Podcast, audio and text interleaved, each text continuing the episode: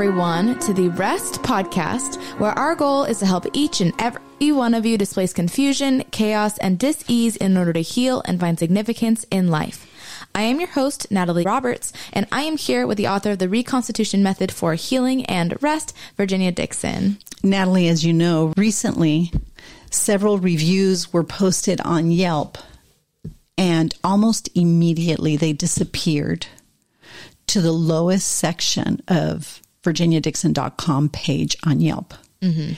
And you have to scroll to the very, very, very, very, very, very bottom to the section that says view reviews not currently recommended. Mm-hmm. Although I was so thankful for the endorsements, I was absolutely shocked that all those five star ratings and those amazing, amazing endorsements that were posted, they were more like full on testimonies, mm-hmm. were not accessible to people that follow us, to people that listen to us, to those that are in desperate need of help and searching for alternative methods of healing. I was beyond frustrated. As you know, so was our team. Yeah, like the entire team was frustrated. That was shocking. Yeah. But after hours on the phone with them, right, mm-hmm. we could see that they have these algorithms set up. And again, I was so frustrated because people are looking for alternative methods of help. One yeah. of the things I hear all the time, I've been in counseling for years. I've done everything. I'm on a lot of meds. I'd like to get off. Something's wrong with me. I don't know what's happening to me. I've been in therapy for seven, eight, ten years. I've tried everything. I've tried everybody. I just don't want to do this anymore. I'm tired. All of those things, right? Yeah. The frustrating thing about these testimonies is honestly, you and I couldn't sit down and write the things they said. Nothing better explains the transformative value of rest than the testimonies of those we have served. And they encompassed a number of different profiles fentanyl addiction, mm-hmm. alcohol addiction, cancer, mm-hmm. losing fortunes, protecting fortunes, both in the process of potentially losing a marriage. Or themselves. The suicide was also in suicide there. Suicide was in mm-hmm. there. So a number of different testimonies and the the things they said about what we did and how we did it to be honest with you, Natalie, informed me. And it gave me so much confidence and so much strength and so much courage to persevere, tirelessly persevere. Mm-hmm. But anyway, both as a company and as a team, we are committed to expanding the reach of rest by advancing the value, the worth, the importance of these rest conversations. So I'm, I began to write a paper, right? Yeah. About the value of rest and the importance of expanding these conversations, not building community. Mm-hmm. It's about expanding the conversations in order to displace growing confusion, chaos, and disease that's destabilizing people. Yeah. And by the way, we're doing this in order to hedge the growing mental health crisis that we're facing. So I thought it was important for me to just point out that at the most fundamental level, right, it just occurred to me that it's the DSM that the, the diagnostic manual, right, for a therapist that has enjoyed numerous revisions. For those who don't exactly know what the DSM is, it's a diagnostic and statistical manual of mental disorders. And it was published by the American Psychiatric Association, the APA. And it provides standardized classification and diagnostic criteria for mental health disorders. So the DSM has undergone, for those that don't know, several revisions throughout its history. And here is a brief overview of what those revisions were. But the DSM initially was published in 1952. The first edition was published then, and it was heavily influenced by the psychoanalytic theory. And the categorization of mental disorders into various broad, I might add, diagnostic categories. Then in 1968 was when the second edition came out and expanded the number of those diagnostic categories and introduced specific diagnostic criteria for each disorder. Okay. Then we had the DSM 3, which is the third edition of the DSM, which was published in 1980, and it represented a significant departure from previous editions. It introduced yet a more expanded multi layer system that included separate diagnostic criteria for each different aspect of mental health. So you can see the compounding complexity to these diagnoses that began to emerge. Right. It also aimed to improve the reliability and the validity of the diagnosis, which look what we're facing. This was in 1980. We're in mm-hmm. 2004. Look what mental health We're in 2023. Become. I'm sorry. Thank you. We're in 2023. So think of how what has happened in all these years. The DSM then 4, right? That came out in 2002, the fourth edition, and it was published in 1994. And it focused on refining the diagnostic criteria and improving the reliability of the diagnosis. It included more research based information, which is a good thing, mm-hmm. and introduced specific diagnostic criteria set forth for each disorder. The text revision was published in the year 2000 and included minor updates and clarifications. Thankfully, research began to occupy a little bit more space in it. The problem that I have is that I went to a research focused university, UCI, and the UC systems have this focus on research, right? And I can tell you that just because something is research and just because they have data doesn't mean that it's integritous. Right. Worldviews shape all that. And in future podcasts, as I've laid the foundation a little bit, in the beginning of my book, by the way, I'm going to address this. What was happening with worldviews from the 40s to the 50s to the 60s through the 70s, 80s, and 90s. And I want to, at some point, draw a correlation between those social, political, eco political systems that began to transition and change and how they influence this diagnostic manual. Mm-hmm but we don't have time for that today. but the DSM 5 is the fifth edition and it was published in 2013. And it aimed to incorporate the latest research findings and clinical knowledge. The DSM 5 introduced significant changes, such as combining the multi axial system into a single list of disorders, revising and reorganizing diagnostic criteria, and introducing new disorders for example, binge eating disorder, hoarding disorder, and all of those. It also placed greater emphasis on the dimensional aspect of mental disorders. What I find interesting about all that is ever since the DSM 3, I never, I vowed never to open that manual again. Mm-hmm. Not because some of the work didn't have merit, but because I saw the fruit and the consequence and the absolute wasteland that it's left behind in the cancer patients that I had to work with at the clinic, and of course, patients that were referred to me.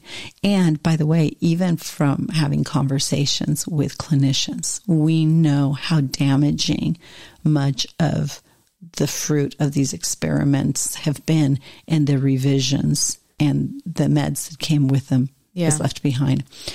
It is important to note that the DSM has received both praise and criticism. Some criticism includes concerns and over medication. Exactly what I just said. By yep. the way, I'm reading this straight from a lot of information that, that I've gathered.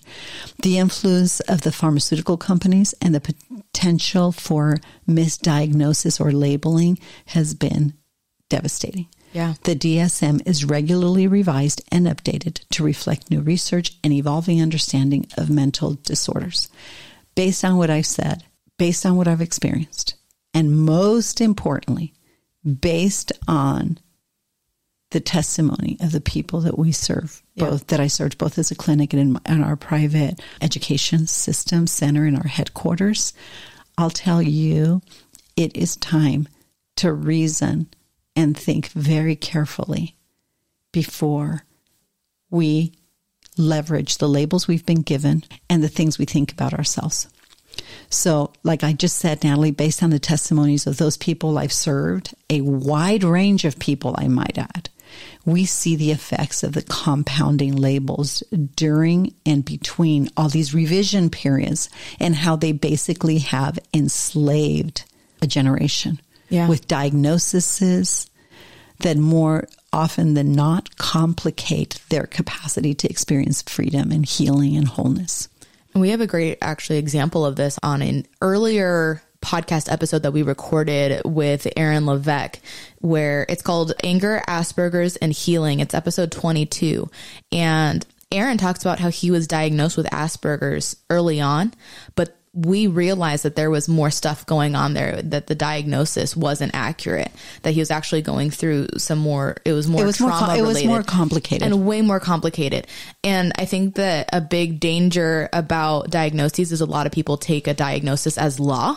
They don't take it as a hypothesis, which a lot of mm. times a diagnosis is. It's it's more of a hypothesis of based on your current symptoms, this is what we think we think well, is happening and, to you. And the other thing that I think is very important is although I'm not questioning decades of research, Oh, I'm not yeah, no. questioning the framework of things. I'm just encouraging people to be careful what you do with what Yes. you're told. Yes. Because the complexity behind these disease states are so well explained, for example, by the work of Dr. Hamer, by the work of Gilbert Renaud, by the work of what the Germans are doing in understanding the anatomy of disease, by the work of what's happening in neuroscience. There's just, there's so many more resources you have than the framework of a diagnosis. And I think that's the purpose I was saying that. But the myriad of medications that come with the diagnosis, that's what scares the hell out of me. Yeah. And that is what I've seen reap so much havoc in people's lives. I have a nurse that's a very good friend of mine, and I, I need to get her on the podcast. She's been in in the medical field for 40 over 40 years now. Yeah. Her and my mom. she- that's right. Mm-hmm. But she said, that's right, your mom too. Yeah. But she said to me about seven years ago, she said, Virginia, you know what's so strange is people used to come in to see us with one, two, three prescriptions. Now they come in with bags of prescriptions. Yep.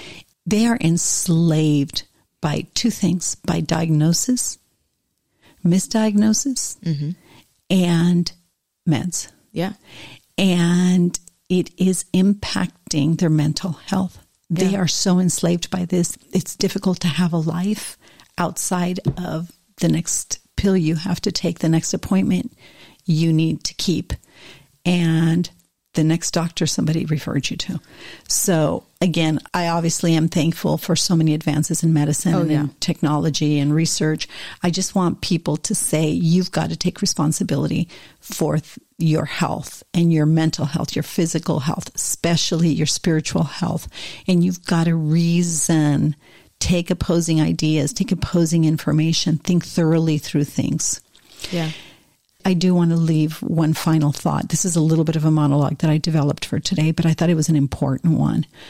Think about what I just said, and I, I want you to ask yourself this question How many professional revisions of the Mental Health Bible, the DSM, can one person endure in a lifetime without losing their mind?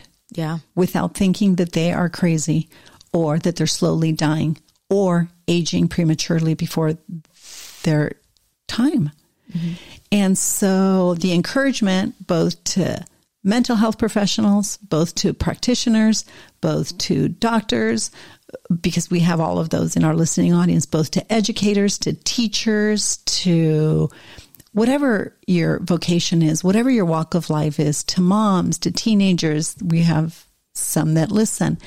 Think for yourself. Yeah. Reason and listen to your body. It's an information system that's always trying to communicate with you. Think and reason. Listen to that quiet, still voice of your conscience. It's always trying to inform you and understand that you have three constituents always speaking to you your spirit, your soul, your body. The spirit is an information system in the ecosystem we live in. It's comprised of good energy, bad energy, things that are just, unjust, lawful, unlawful. There is light, there is dark, there are angels, there are demons. God lives, so does Satan. Turn on the mm. news, turn on the TV, look what's happening to media, education, information. Look at the war that is raging. Look at the wars that are is being waged, war of ideas. Yeah. Right before us. And do not be afraid.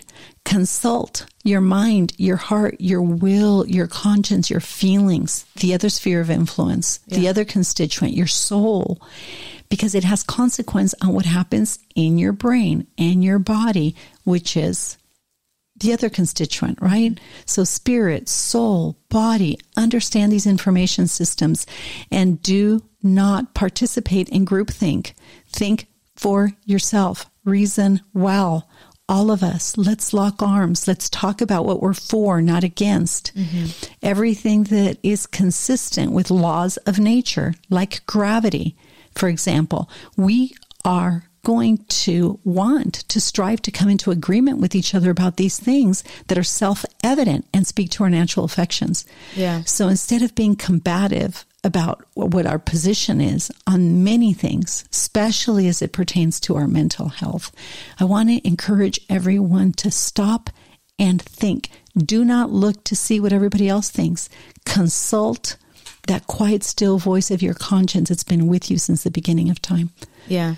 And I think last thing I want to say as an encouragement is if you have been diagnosed with something, be very careful not to take it as a label on you or on your life. Don't internalize it. it. It's a diagnosis, but that does not mean that it is the end all be all. That there is healing, that there is freedom, that this is not something for you to internalize and hold on to. I just want people to know trust the good intentions of the people you're working with and use it as a guide, but don't stop there. Continue to explore and do your work. And like Natalie said, don't let those things be a label. Yeah. Use them as a launching pad to exactly. do more research and exactly. find more information. And thank you to everyone who works in the health business, the mental health business, and to researchers that I know several of them that follow us. Mm-hmm. And we honor you and we're thankful for your work. This is a necessary conversation. Yeah. I think that's what we should title this. The necessary conversation. Yeah. The necessary conversation. It'll be part of the Liberty series. A Liberty, yeah, a necessary, yeah, yeah, yeah and that's a great point because at yeah. the end of the day, it's about using all of the resources you have as a thinking, yep. feeling, mm-hmm. reasoning human being yes. that occupies space in time. Mm-hmm. You have the privilege, the opportunity, regardless of what you're facing, to really engage and re and, and process all, all this and, and learn and grow and change the trajectory of your life. Yep. Thousand percent. Thank you, Natalie. Thank you, Virginia. All right, everyone. For updates about rest and this podcast, please visit our Instagram or Facebook, The Place of Rest. If you would like more information about Virginia or to support and join the cause of rest, please go to virginiadixon.com forward slash collaborate or call 949 289 5935. Thank you for listening to Rest with Virginia Dixon. We'll see you next week.